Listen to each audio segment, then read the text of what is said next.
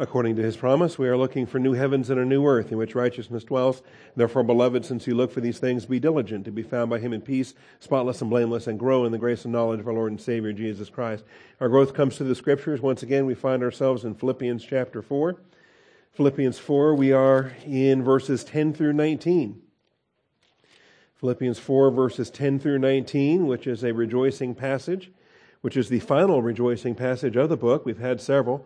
And uh, this is the final one. It's also our final uh, thinking passage. We've had several thinking verbs, uh, most notably uh, with respect to have this attitude in yourselves, which was also in Christ Jesus. Uh, we have that same thinking term here used twice in verse ten, where it's translated as concern. I rejoice in the Lord greatly that now at last you have revived your concern for me. Indeed, you were concerned before, but you lacked opportunity. And that uh, is the verse that sets off this paragraph all the way down through verse nineteen related to grace provision and how the grace of God is supplied in our lives. Uh, verse nineteen, my God will supply all your need according to his riches and glory in Christ Jesus. So we've got a lot of grace that we're going to be looking at here in these verses. Before we get started, let's take a moment for silent prayer. Ask our Father's blessing upon our time and his truth. Shall we pray?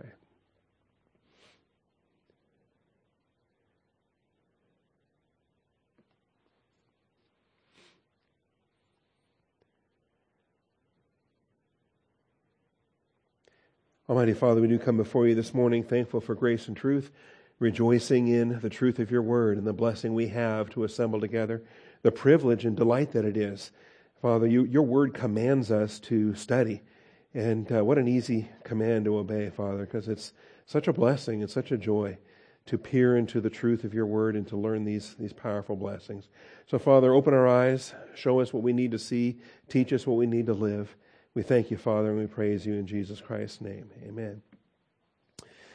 And so, uh, having broken this chapter down into three parts, we've covered verses one through nine already, which is the practical applications, the imperatives that come if you're going to be rapture ready. If you're going to be joy and crown kindred, then these are the imperatives for you to pursue.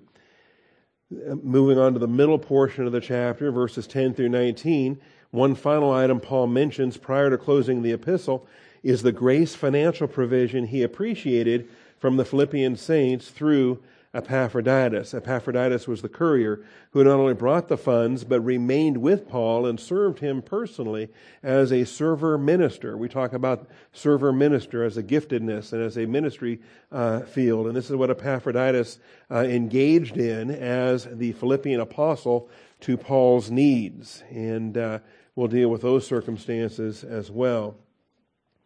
Finally, then, the epistle closes with really one of the shortest benedictions of any Pauline text, uh, closes with one of the shortest greetings and doxologies of any Pauline text in verses twenty through twenty-three.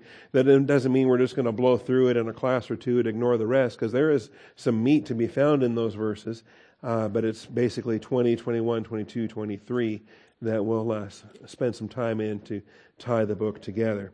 So for this morning, as we deal with this grace-giving gratitude, grace-giving gratitude is what I've titled the paragraph, because that's what it comes down to. They gave the grace, and Paul was very grateful for the grace and wanted to give praise to Jesus Christ for the uh, the grace as it was extended. So let's read through. Let me just read from ten down to nineteen, and you'll see Uh, what this passage is dealing with. He says, I rejoiced in the Lord greatly that now at last, finally, you have revived your concern for me. Indeed, you were concerned either before or the whole time. You have been concerned, but you lacked opportunity. Not that I speak from want, for I have learned to be content in whatever circumstances I am. And this is where it gets powerful. This is where you and I can be masters of our circumstances and details of life. I know how to get along with humble means. I also know how to live in prosperity. In any and every circumstance, I have learned the secret of being filled and going hungry, both of having abundance and suffering need. I can do all things through him who strengthens me. And I know folks have been waiting for that verse to come along because they want to learn how to do all things. Well, we're going to learn how to do all things, but we're going to learn how to do all things in the context of this spectrum of daily life, whether it's rich or poor or somewhere in between. whether it's healthy or sick or somewhere in between, whether it's happy or sad or somewhere in between. Every spectrum we deal with in personal daily life, uh, the provision is there by the grace of God for us to be content. And so we'll learn the secret of contentment, which is uh, what it comes down to there. I can do all things through him who strengthens me. Nevertheless, you have done well to share with me. That's a fellowship term. You have done well to engage in fellowship in my affliction. And this is where grace allows us to have fellowship in the circumstances of other believers in uh, personal daily life as we deal with it there. You yourselves also know, Philippians, that at the first preaching of the gospel after I left Macedonia, no church shared with me in the matter of giving and receiving, but you alone. So there's personal giving, and then there's church corporate giving. And how does this function when it's a church that's supporting a missionary endeavor? And we'll discuss that as well. Even in Thessalonica, you sent a gift more than once for my needs. Not that I seek the gift itself, but I seek for the profit which increases to your account. And this is where we have to recognize the difference between earthly money and spiritual money. We have to recognize the difference between, yes, it's an external thing when you're sending cash to a ministry, but it is a spiritual endeavor as well. The sweet-smelling savor goes up to the Father's throne of grace. And that's the profit. He says, I have received everything in full and have an abundance. I am amply supplied, having received from Epaphroditus what you have sent, a fragrant aroma, an acceptable sacrifice, well-pleasing to God. And I love the fact that God has coordinated this so that we get not only the book of Philippians and this language of fragrant aroma, we get it at the same time that he's also giving us the book of Hebrews, and he's giving us the priestly doctrine as it pertains to our priesthood in Christ, and what happens in the holy place, and what happens in the Holy of Holies, and how do we operate in our priesthood as a fragrant aroma, a, uh, an acceptable sacrifice, well-pleasing to God.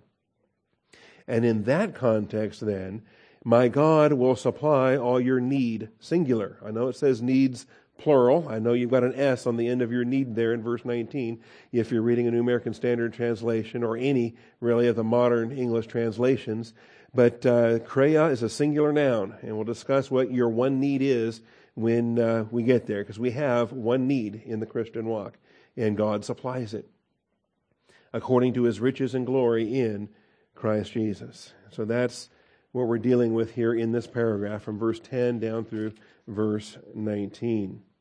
It starts not only with rejoicing, but it starts with mega rejoicing. Megalos is the adverb. And this is the final time for uh, rejoicing to occur.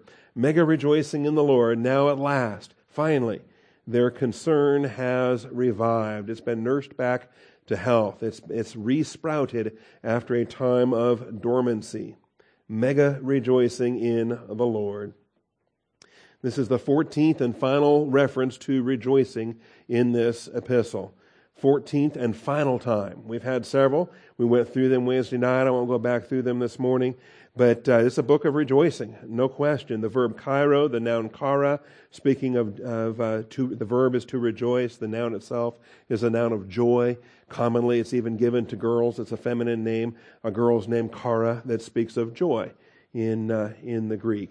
Fourteen times in Philippians. It just saturates the book. Chapter one, chapter two, chapter three, chapter four. That's, that's every chapter for you. And it's got rejoicing and joy right there throughout the book. This is the fourteenth and final time.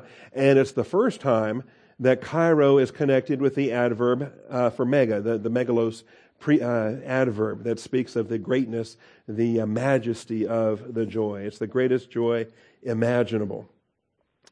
Where it says, akarein de enkurio megalos, that he is rejoicing megalos. Now at last, now at last. And it means what you think it means. It means finally. It means now, finally, uh, at last. And this is a thrill. I don't think uh, Paul is grumbling.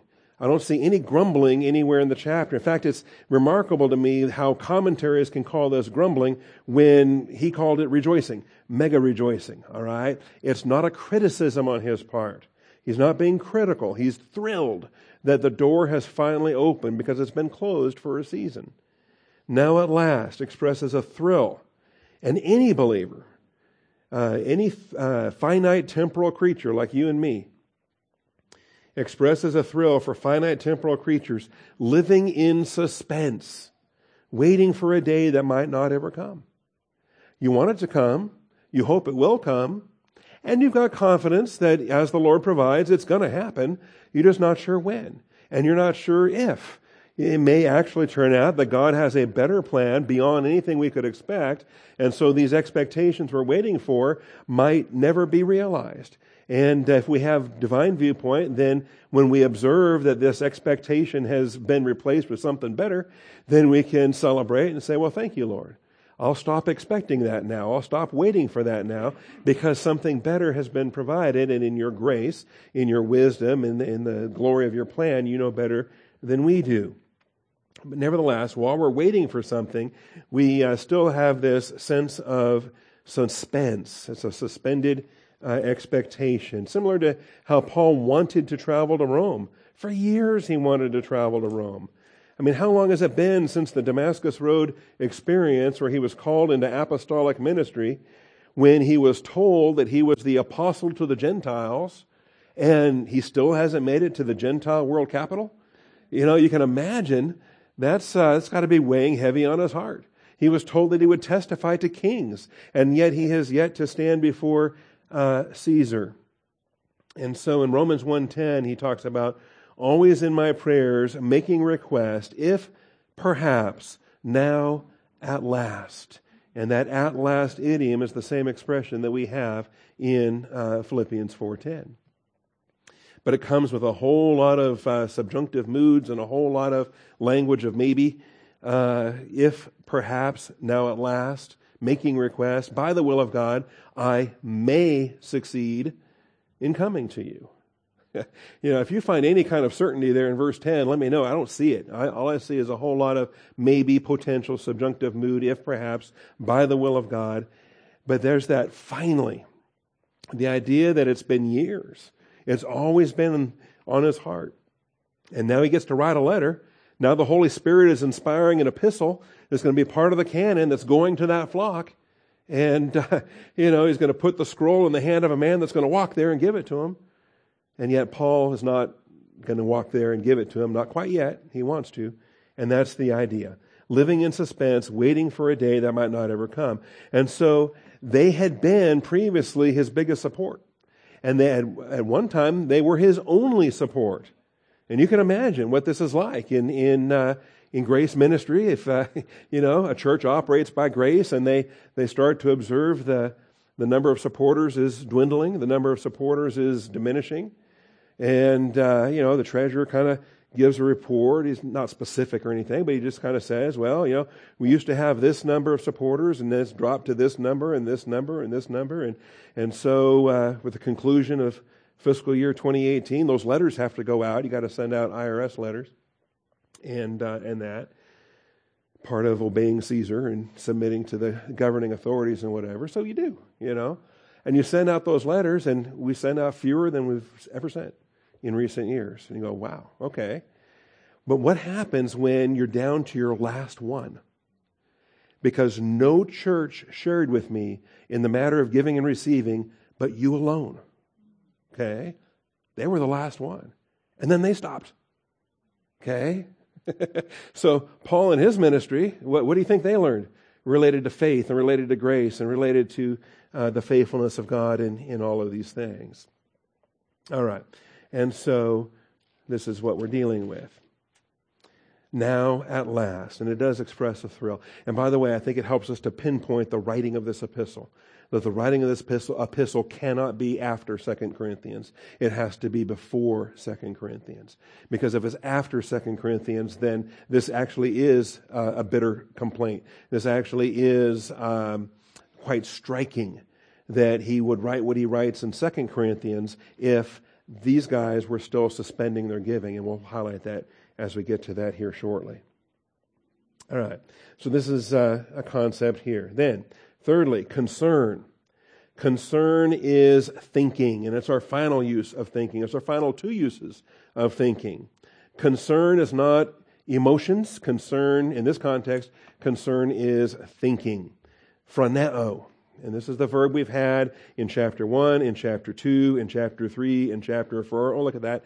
Every chapter of this book has had thinking in it related to phroneo. Okay? The verb is phroneo. The noun is phrane. Uh, it's, it's where we get phrenic. It's where we get schizophrenic. It's where we get uh, different thinking terms as it relates to uh, that. And so have this attitude in yourselves. Have this thinking in yourselves. Think the same way. To be united in thinking. And to be concerned about somebody means you're thinking about them. You're praying for them. You're thinking about how you can help them. You're thinking about what the Lord might do to provide for something. You're thinking about uh, ways to improve things or change things. You're putting thought into something. Okay, it's not just a, it's not a, an emotional thing. It's not a, a Hallmark card uh, of uh, of some kind of an emotion. It is conscious thought that is that is considering uh, why, how, and, and where you might be the provision to meet that believer's need. That's concern. And he says, you were concerned. Uh, you have revived your concern for me. You have revived your concern for me. Meaning, you used to have a lot more and then it dropped. Or you used to have a lot more and then it stopped altogether. And now you haven't even been concerned lately, until he realizes, wait a minute, no, you were. Indeed, indeed, now that I think about it, and now that my eyes are open to the reality, indeed, you've been concerned the whole time. Your concern never stopped. It only seemed like it stopped because the money stopped. All right? And that's where any believer, not just Paul, any believer's got to have a, a reality check and wake up and say, wait a minute, don't confuse the money with the concern. And don't uh, don't conflate those, and don't uh, don't lose the real issues related to these things. Indeed, indeed. Now that I think about it, now that I'm grace-oriented again, I've come to be awakened to the fact that your concern never stopped. You were concerned, you have been concerned, but you lacked opportunity. And that's what it came down to. So we'll discuss opportunity as well. So, um, I think that gets us up to where we were on Wednesday. Now, here's the idea of reviving. Here's the idea of reviving. And of all the different terms for reviving, there's there's different language that can be used depending on what the author wants to do, really.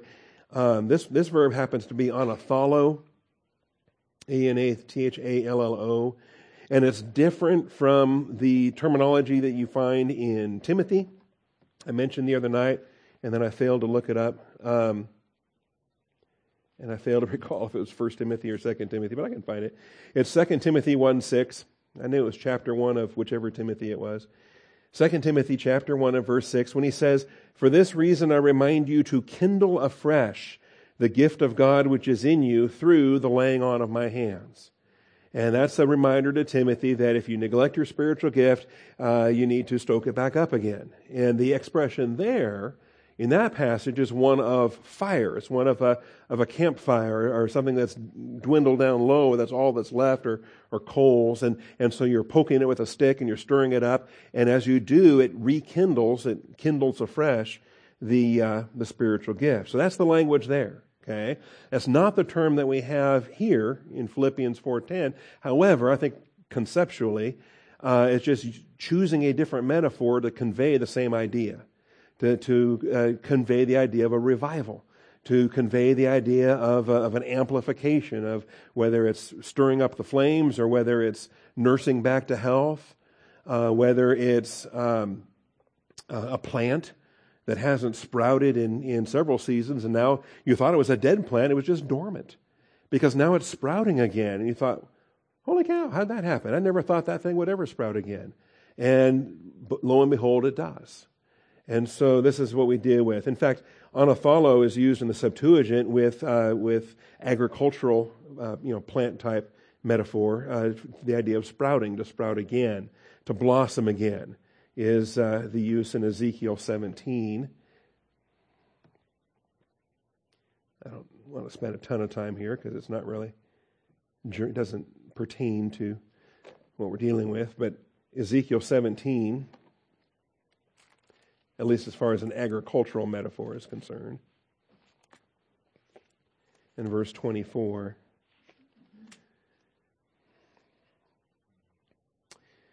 Verse twenty-two, thus says the Lord God, I will also take a sprig from the lofty top of the cedar and set it out. And so, yeah, we've got a an extended parable here. And uh, I'm going to chop down this lofty cedar tree. But taking, uh, after you chop it down, though, you take a sprig and uh, from the lofty top of the cedar and set it out. And I will pluck from the topmost of its young twigs a tender one, and I will plant it on a high and lofty mountain. On the high mountain of Israel I will plant it, that it may bring forth boughs and bear fruit and become a stately cedar. And birds of every kind will nest under it, and they will nest in the shade of its branches. The eschatological promise of the future blessings to the Jewish people, the nation of Israel. And all the trees of the field will know that I am the Lord. I bring down the high tree, exalt the low tree. I dry up the green tree, and I make the dry tree flourish. And that's the verb. I make the dry tree anathalo, flourish. I am the Lord, I have spoken, and I will perform it. And so, yes, as a metaphor, we recognize that, you know, it could be used in a, in a plant agricultural type of thing, a botanical illustration. It could also be used in a in an animal illustration where it involves nursing, it involves breast milk, it involves a young animal that needs uh, nourishment. And uh, that's what happens here. In fact, thalazo is a verb that means to nurse. And uh, it's used, Jesus uses it that way in Matthew twenty-one, Matthew twenty-four, Luke eleven, okay? Again, it's not really applicable. I don't think Paul's using it in a nursing sense necessarily, that you have uh, nursed your concern for me back to health maybe. Um, anyway, Matthew twenty-one sixteen, uh, Jesus said, do you hear what these children are saying?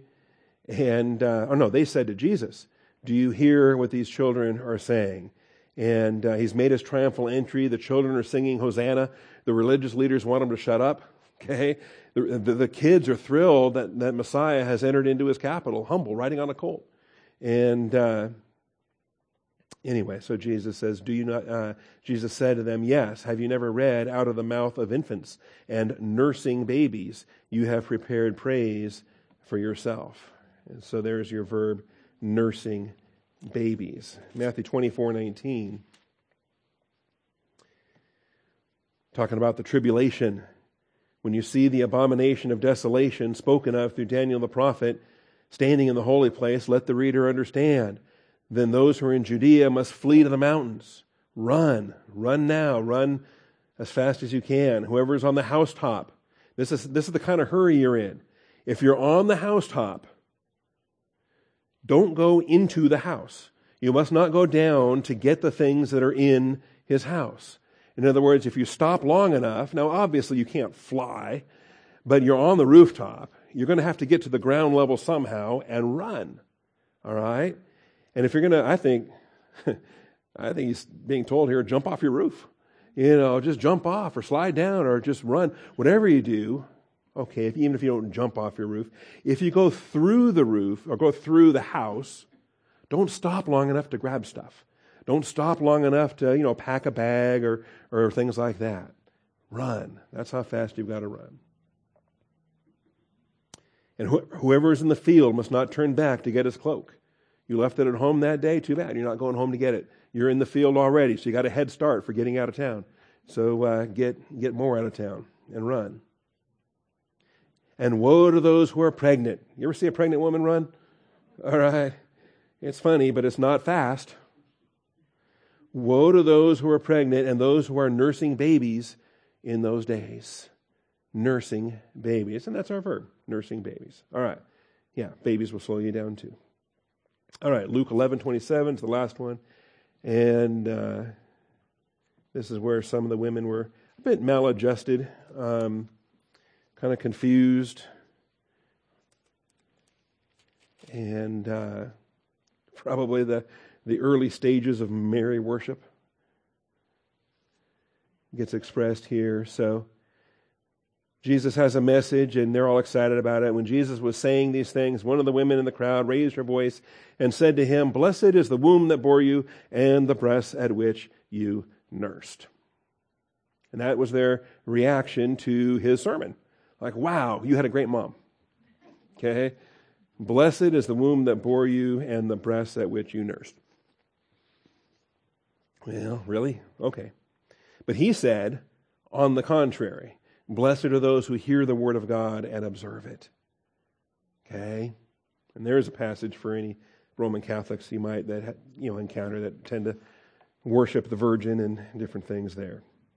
So, as far as a root verb goes, theladzo clearly is the root verb to anathalo, and uh, the idea, again, is to revive something, to something that was dormant, something that was weak, uh, and and you're going to nurse it back to health, or you're going to revive it, or you're going to it's going to re-sprout or sprout again. Whatever the case is, and however we want to render it in English, uh, the idea is is that it was either dormant or missing, and it has now revived. Okay, so this is uh, just the concept of revival. And it's a concept that I think we can understand in, in a church application. And uh, we used to have whole eras of, of uh, the eighteenth, nineteenth century, the Great Awakening and the Second Great Awakening, and periods of tremendous national revival.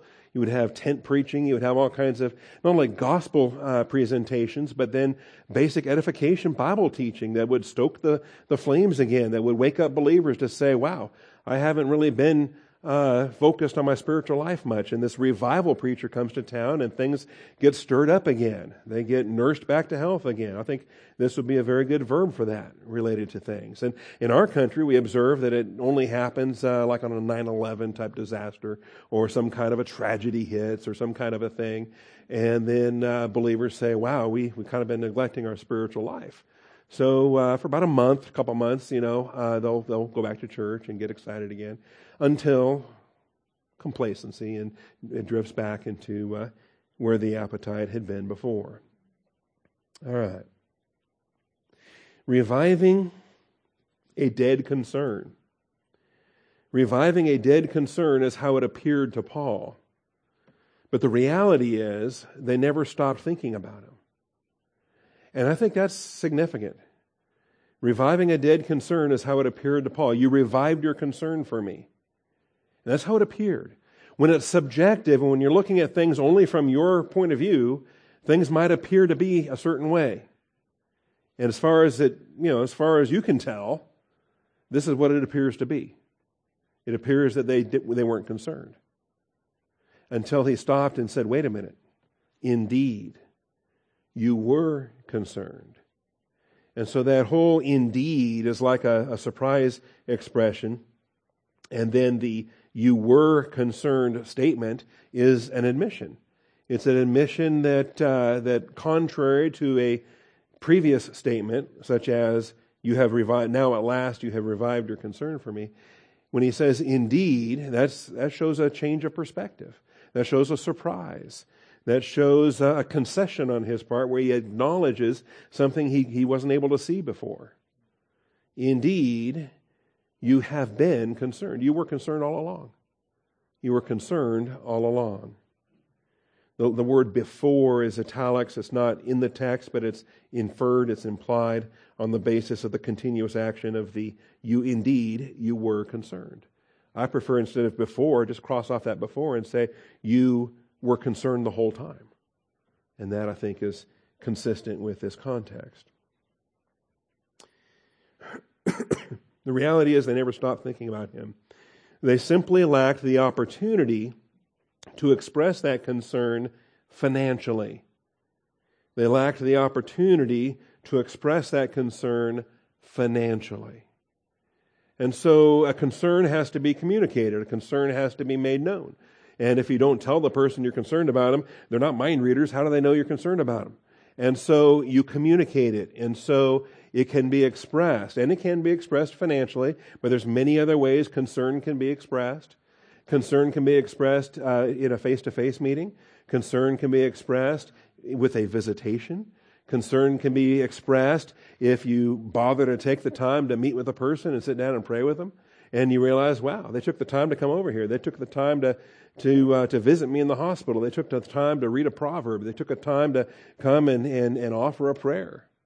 And so those are tangible activities that demonstrate, communicate the uh, the reality of the concern. And so the other person realizes, oh, wow, you know, I, I got a card in the mail, or I, uh, you know, received a a, um, a gift card or a certificate or, or cash or whatever the case may be. And it's just a reminder that the person is concerned. They're thinking about you. They're uh, they're supporting you. They're wishing you uh, good health or recovery or whatever the case may be when you get a uh, a greeting card of that sort. But they lacked the opportunity to express that concern financially. And this is what we've got to talk about with respect to opportunity, all right? Because we got compounds, we got two different opposites, and it's useful to study them, but even the root expression is also useful to study. So what we have here in Philippians four ten is a verb that only occurs one time anywhere in the New Testament, and this is it. Philippians four ten, where it's used here, a kaireamai, a, which is the alpha privative that negates what follows, okay? Kaireamai, kaireamai, or kairo, but kaireamai, K A I R E O. That's the term that we're looking at. And you're going to notice that right here, the alpha in front of kaireamai, okay?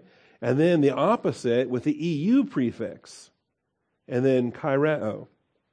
Same verb, the eamai ending and the eo ending have uh, some nuance and distinction, but we'll let that go. Just the alpha privative and the E U prefix. Either there's no opportunity or it's a good opportunity. And even kairos itself, kairos, K A I R O S, I don't have it on the screen, but kairos, you start to learn a couple of different words for time when you study the New Testament. All right? There's kairos and then there's chronos. Can I get these going for you? Just show them to you. Let's do this. And so kairos, I don't care. All right, close. All right. Ooh, that's pretty. Kairos. All right, K A I R O S. It's a time word. And then chronos. So this is C H R O N O S. And that's the one you expect. That's chronology. That's chronological. You've got a chronometer on your arm or whatever. We have chronological time. And this is what we recognize.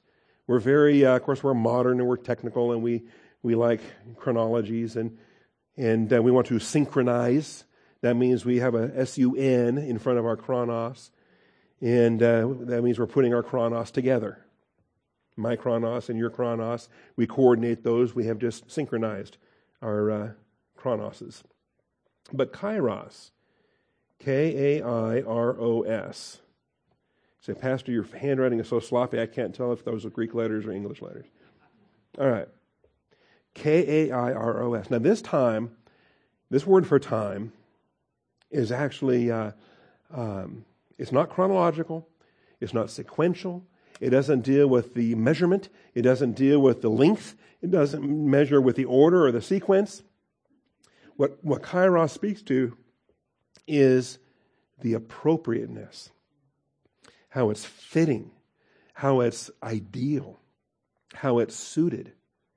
All right? And so we would use it, for example, if uh, if you want to talk to somebody, whatever, and then you just realize, ooh, you know what? It's just it's just not the time. Man, I want to... I want to address this with this person, but you know, it's just not the time. And when we say it's not the time, we're not saying, you know, because it's ten oh three a.m., we're not saying that it's, you know, Central Standard Time. We just mean it's not fitting. It's not opportune. Okay? And uh, some people are, are great at this.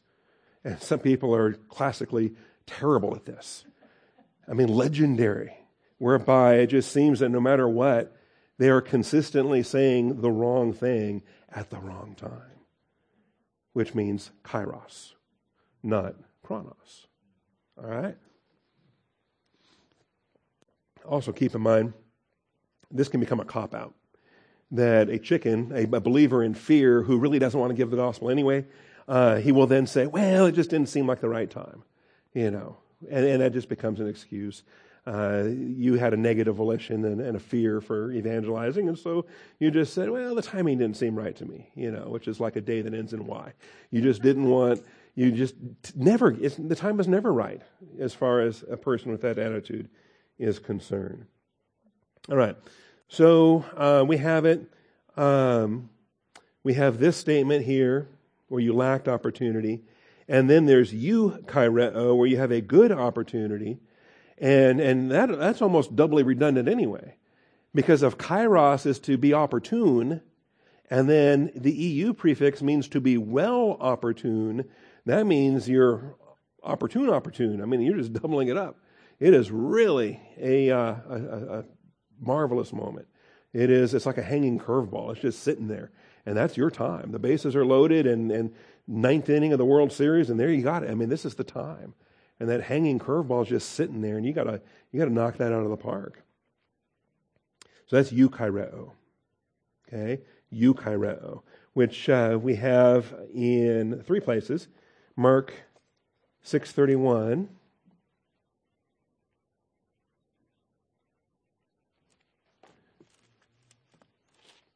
Mark six thirty one.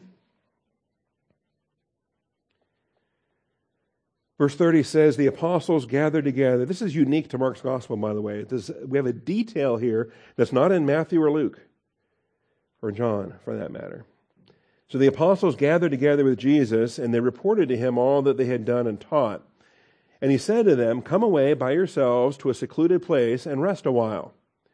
For there, uh, there were many people coming and going, and they did not even have time to eat. When the ministry is thriving and there's no opportune time, there's no eukaireo even for eating, then uh, you realize, wait a minute, you're too busy. You got to take the time. If you you got to eat sometime, and uh, you just can't uh, go twenty-four seven without eating, or uh, you know that. How long does that last? When you burn the candle at both ends, eventually you run out of candle. At some point, the the, the fire meets in the middle, and there's no candle left.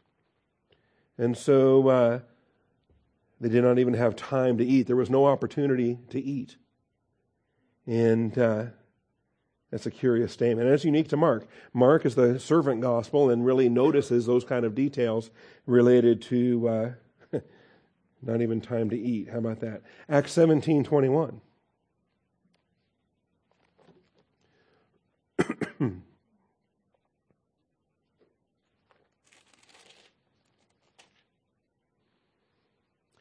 And uh, second missionary journey, and Paul's great team had scattered, and he finds himself alone in Athens. He had arrived in Europe with an apostle, a prophet, evangelist, and a pastor teacher. He had a marvelous tandem. You ever think about that? All of the leadership gifts from, the equipping gifts from Ephesians four, he had them all. An apostle, a prophet, evangelist, and a pastor teacher. With Paul, with Silvanus, with Luke, and with Timothy. And they, they made it to Philippi and began to scatter. From Philippi to Thessalonica to Berea, the whole dream team was, was uh, divided up. So Paul finds himself in Athens alone. And uh, verse nineteen says, they took him and brought him to the Areopagus, saying, may we know what this new teaching is which you are proclaiming. For you are bringing some strange things to our ears, so we want to know what these things mean. And then this commentary, this note, a parenthetical uh, note that Luke records for us here in this chapter. All of the Athenians and the strangers visiting there used to spend their time. They used to find opportune time in nothing other than telling or hearing something new. That was their that was their shtick. I mean, that was their, their pastime. Was they loved nothing more than hearing what the latest thing was. Okay? And that's what they always had opportune time to do. Always had an opportune time to, hey, tell us something new. And that was their opportune season. Finally then, First Corinthians sixteen twelve.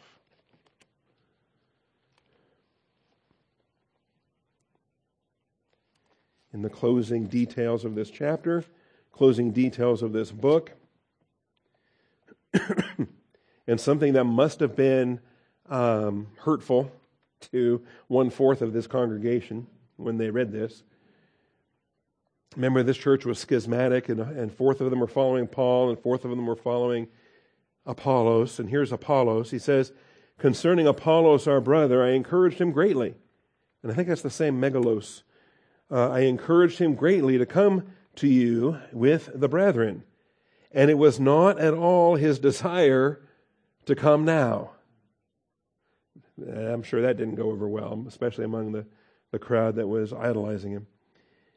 It was not at all his desire to come now, but he will come when he has the opportunity. He will come when he has the good opportunity, the eukaireo opportunity. And so look, if the Lord opens the door, he opens the door. And we want to be obedient when God opens the door. Every door God opens is our good opportunity. And every door God closes, it's not our opportunity. That's the distinction. Now, I think that this contrast between akairēomai and eukaireo is similar to the contrast of in season and out of season, the adverbs that we have in Second Timothy four two.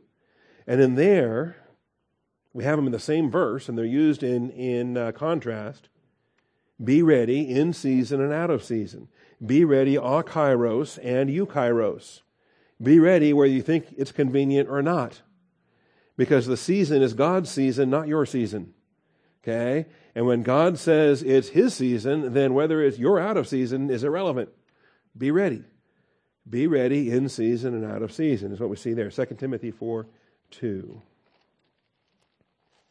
And this comes in most ordination messages and challenges. I'll never forget Emil Schmidt that delivered this on my ordination night. And oh, by the way, there was a video taken that night, and a video that we thought was lost. For twenty plus years we thought was lost. It has now been found. And uh, it not only has it been found, it has been digitized. It is not just on a V H S tape, which decays and degrades. And it was pretty poor quality anyway back then. But um, anyway, it has been found, it has been preserved, it is digitized. I have a copy, and uh, we'll have to find a way to disseminate it and maybe put it on the website or send a, a download thing where it can be streamed, um, that kind of a thing. Because uh, Ralph Braun, John Eichmann, Emil Schmidt, those were the three pastors. They're all featured in uh, the messages that they gave.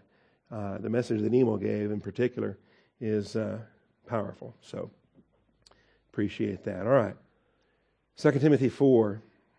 I solemnly charge you in the presence of God and of Christ Jesus, who is to judge the living and the dead, by his appearing and by his kingdom. So many things there when you invoke a deity to bear witness to a charge. Preach the word. Be ready. Uh, eukairos and akairos, out of se- in season and out of season. Reprove, rebuke, exhort. And I know it says with great patience and instruction. The actual idiom is all, all patience and instruction or doctrine. And uh, and that's the that's the impact of it. And you think, wow, I like the doctrine. But uh, it's more than just academic instruction. Doctrine is really the final word of the of the verse, but you realize it comes after preach, reprove, rebuke, exhort, with all patience and all doctrine. For the time will come when they will not endure sound doctrine. They don't want to put up with it. They don't like it. They don't want it. And yet, what's your responsibility? In season and out of season, you keep dishing it out, even if they don't want it. Even if the you know the little kid's going to be a brat, doesn't want to eat his Brussels sprouts, what do you say? It's good for you. Eat your Brussels sprouts. All right. The time will come when they will not endure sound doctrine, but wanting to have their ears tickled, they will accumulate for themselves teachers in accordance to their own desires. And uh, the self-appointed teachers, when God himself is the one who does the allotting. Jesus Christ allots sheep to the charge of his under-shepherds. That's his sovereignty. That's his good pleasure. That's his wisdom to do so. And if he does the allotting and then you re-allot yourself to somebody else that tickles your ears better, what are you doing? You're living in defiance of Jesus Christ. So, we have the impact of it there. All right. Opportunity. They lacked opportunity. So whose fault is that? Could they be excused? Uh, I mean, does, God doesn't hold it against them, does he? If they wanted to, but they just couldn't? How does that work? All right. Again, back to Philippians four. The opportunity. They lacked opportunity. You were concerned. You were concerned the whole time. You were continuously concerned. You never stopped being concerned. But you lacked opportunity. The door was closed. You can't control that. God's in charge of that. You lacked opportunity. God doesn't hold it against you if he doesn't open the door. Why would God close the door and then judge you for not going through the door? Because God's the one that shut it. So here's the point. And actually, this is a principle. I set it apart and I made it a principle instead of a subpoint F or point two or whatever. Just an independent principle. Whether the opportunity is there or not, readiness is always rewardable. Whether the opportunity is there or not, readiness is always rewardable. And we learned this doctrine in Second Corinthians chapter eight. And I'll spend a little bit of time here this morning. Second Corinthians chapter eight, back in our Second Corinthians series, we taught a whole doctrine of readiness. And God expects us to be ready and to keep ourselves ready. And even if the door is closed, we keep ourselves ready so that when the door is open, we go through. That's right. We don't want to be unprepared, because when the door opens, that's not our clue to get start getting ready. It's too late. The door is open. That's that's we should have already been ready. Start getting ready before the door is open. Be ready while the door is closed. Readiness is uh, is what's rewardable. So when the door does open, man, you're right there. You're ready. You're the first one on the scene. All right. Second Corinthians eight, twelve through fourteen. Now, this is in a context related to church giving, corporate giving, not personal giving. All right? Personal giving is private. Personal giving is between you and the Lord. Personal giving is not any of my business or anybody else's business. Not even your left hand's business. If it's your right hand doing the giving, you don't let your left hand know what your right hand's doing. All right? That's a doctrine of privacy right there. Okay? Personal giving is, is private.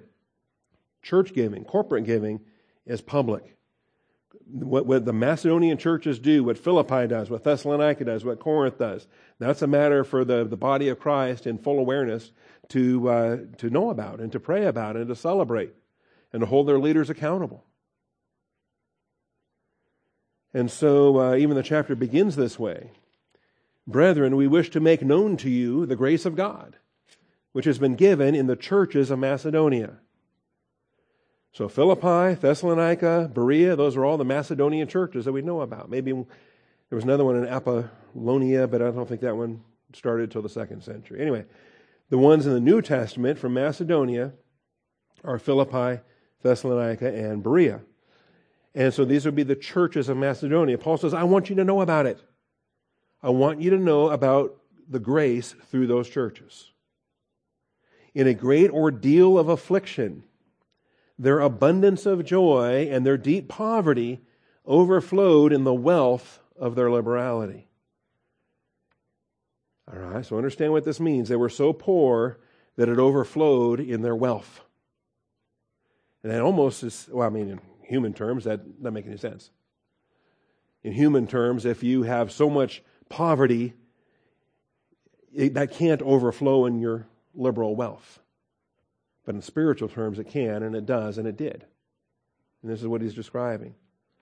Through the affliction, through the great ordeal of affliction, their abundance of joy and deep poverty overflowed in the wealth of their liberality.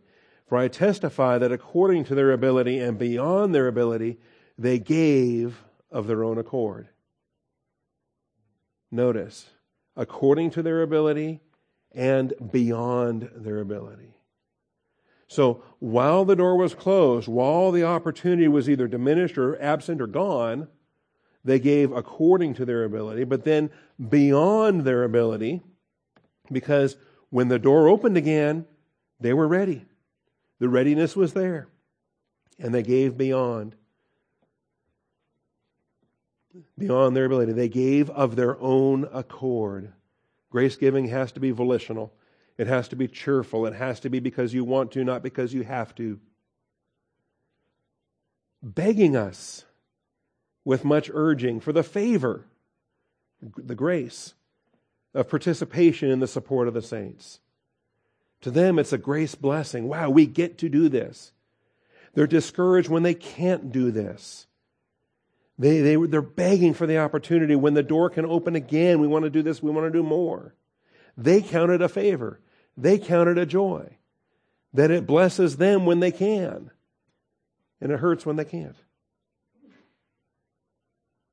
And so this, I think, pinpoints Philippians four ten. Because when Paul says, now at last, it's got to be prior to this statement. Because it says they gave of their own accord and that they gave to them.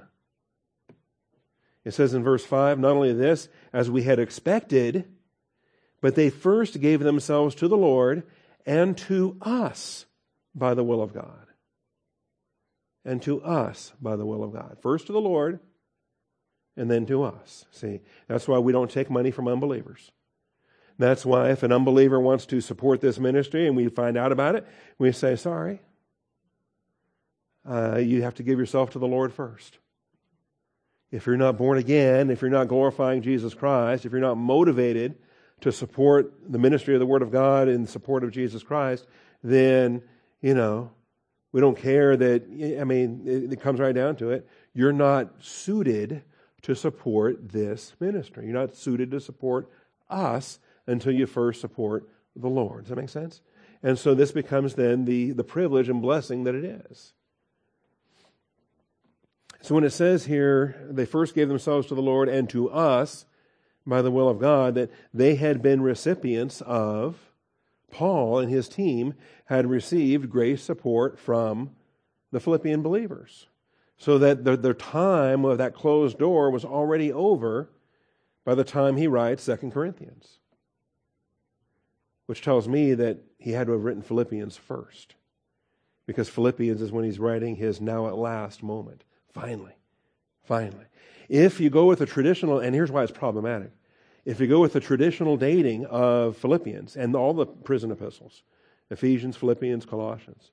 If you go with the traditional date and, and origin that it came from the Roman imprisonment of Acts twenty-eight, well, now you've got a problem. Because now you're delaying the point that Paul says, finally, now at last, you revived your concern for me. When prior to that, they had a monster gift they were sending to Jerusalem.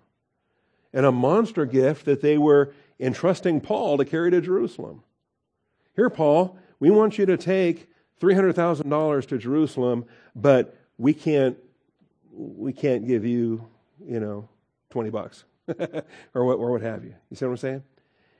If if we have the traditional dating of the prison epistles that way, then the the interaction between Philippians four and Second Corinthians eight becomes um, very insulting, very bitter, very jaded. Finally, at last, you've revived your concern for me. And I don't think you, you can't read the text that way. You can't relate. You can't read it that way at all. And so, to me, this is one of the most powerful arguments when you're lining up the evidence that says that this was an imprisonment prior to the Acts twenty-eight Romans imprisonment, that he was not in Rome. And that, that leads people then to look at Caesarea. He was imprisoned at Caesarea for two years. He had a single night in Philippi, but he wasn't writing to the Philippians during the one night he spent in Philippi. Uh, when was? But he was also imprisoned in Ephesus. How do we know that? Because we're told far more imprisonments, even if the narrative of Acts twenty doesn't tell us the exact details. All right. So that's what we look at there. Continuing on, though, here's here's more grace. So begging us with much urging for the favor of participation in the support of the saints. and uh, and this, not as we had expected, because they had a season of, of no opportunity, but they first gave themselves to the Lord and to us. So the opportunity reopened to us by the will of God. So we urge Titus that as he had previously made a beginning, so he would also complete in you this gracious work as well. That the Macedonian churches were able to coordinate now because they were giving funds. Paul finds out that Titus had begun something similar with Corinth and probably Athens and probably uh, Cenchrea, the uh, Achaean churches as well as the Macedonian churches. So we urge Titus. He had begun, made previously made a beginning. Hey, complete that gracious work as well. But just as you abound in everything, in faith, utterance, knowledge, and so forth, see that you abound in this gracious work as well. And until you can abound in grace, until you can abound in faith, until you can abound in uh, knowledge of the Word of God, until you can abound in love one for another, get those things worked out first in your Christian walk. Then you'll have capacity to abound financially. Then you'll have the capacity to abound in a, in a way that really glorifies Jesus Christ financially. All right. For you, verse nine says, "You know the grace of our Lord Jesus Christ, that though he was rich, yet for your sake he became poor, so that through his poverty, you through his poverty might become rich." And we, this whole chapter is full of this contrast here. All right. Verse ten, "I give my opinion in this matter, for this is to your advantage, who were the first to begin a year ago, not only to do this, but also to desire to do this." Matter of fact, once he gets the report from Titus, he figures it out. You know what? Those Macedon- those Macedonian churches got this idea, but actually it was the Achaean churches. They had the idea first. They actually started first. They got started before the Macedonian churches got started. The only difference was Macedonian churches got started and, and put it together and got it done. Well, Corinth is kind of dragging their feet. So Paul says, we need to finish what we start here. Because you desire, you began a year ago not only to do this, that's with an intention, but to desire to do it. That's the readiness, is the desire, the desire to do it. So, finish doing this also, that there is uh, the readiness to desire it. So there may also be the completion of it by your ability. And here's the key point. If the readiness is present, it's acceptable. If the readiness is present, it's acceptable. That is a sweet-smelling savor, acceptable sacrifice, acceptable to God. If the readiness is present. If you have a grace-giving readiness, that's rewardable, whether you, the opportunity is there or not. So if the readiness is present, it is acceptable according to what a person has, not according to what he does not have. I mean, come on. God's not stupid. He knows you don't have it. The reason why he knows you don't have it is because he didn't give it to you. He knows you don't have it because he didn't trust you with it. He knows you can't handle it. But what he has given you is what you can handle, is what he does trust you with, is what you must be faithful with. And according to what you have, that's what you're accountable for, is your readiness. That's what you have. That's where he's placed you. Are you ready? Are you ready? Not according to what he doesn't have. For this is not for the e- for this is not for the ease of others in your affliction, but by way of equality. Here's where real Christian equality comes about. At the present time, at this kairos, at the at the now opportunity, your abundance being a supply for their need. Jerusalem, the saints in Jerusalem. So at the now opportunity, it is the Corinthians now opportunity for giving, and it's the Jerusalem now opportunity for receiving. And which is more blessed? To give rather than to receive. But guess what? It could turn around next week. It could turn around next year. It might be on a later opportunity. Jerusalem will have the opportunity to give, and Corinth will have the opportunity to receive. So at the present now opportunity, your abundance being a supply for their need, so that their abundance also may become a supply for your need. The day may come that they will return the grace, Not because they owe it to you, but because grace is grace. So that uh, there may be equality. As it is written, he who gathered much did not have too much, and he who gathered little had no lack. Grace in the church is a powerful thing, and that's what we're looking at here. All right, so whether opportunity is there or not, readiness is always rewardable. Father, I thank you for this morning, and I thank you for truth. I pray you would open our eyes to this, that we would see, that we would foster an attitude of readiness, that we would be looking for the open door, and we'd be preparing even before the door is open, Father. It wasn't raining when Noah obeyed, and that's, uh, that's such a powerful principle, Father. If uh, if you waited for the rain to start before you decided to start getting ready to build an ark, it would have been way too late. So, Father, open our eyes to these truths. Thank you for being faithful. Help us to be ready in season and out of season, so that when it's your season, Father, we can uh, run with endurance the race that's set before us. I thank you, Father, in Jesus Christ's name. Amen.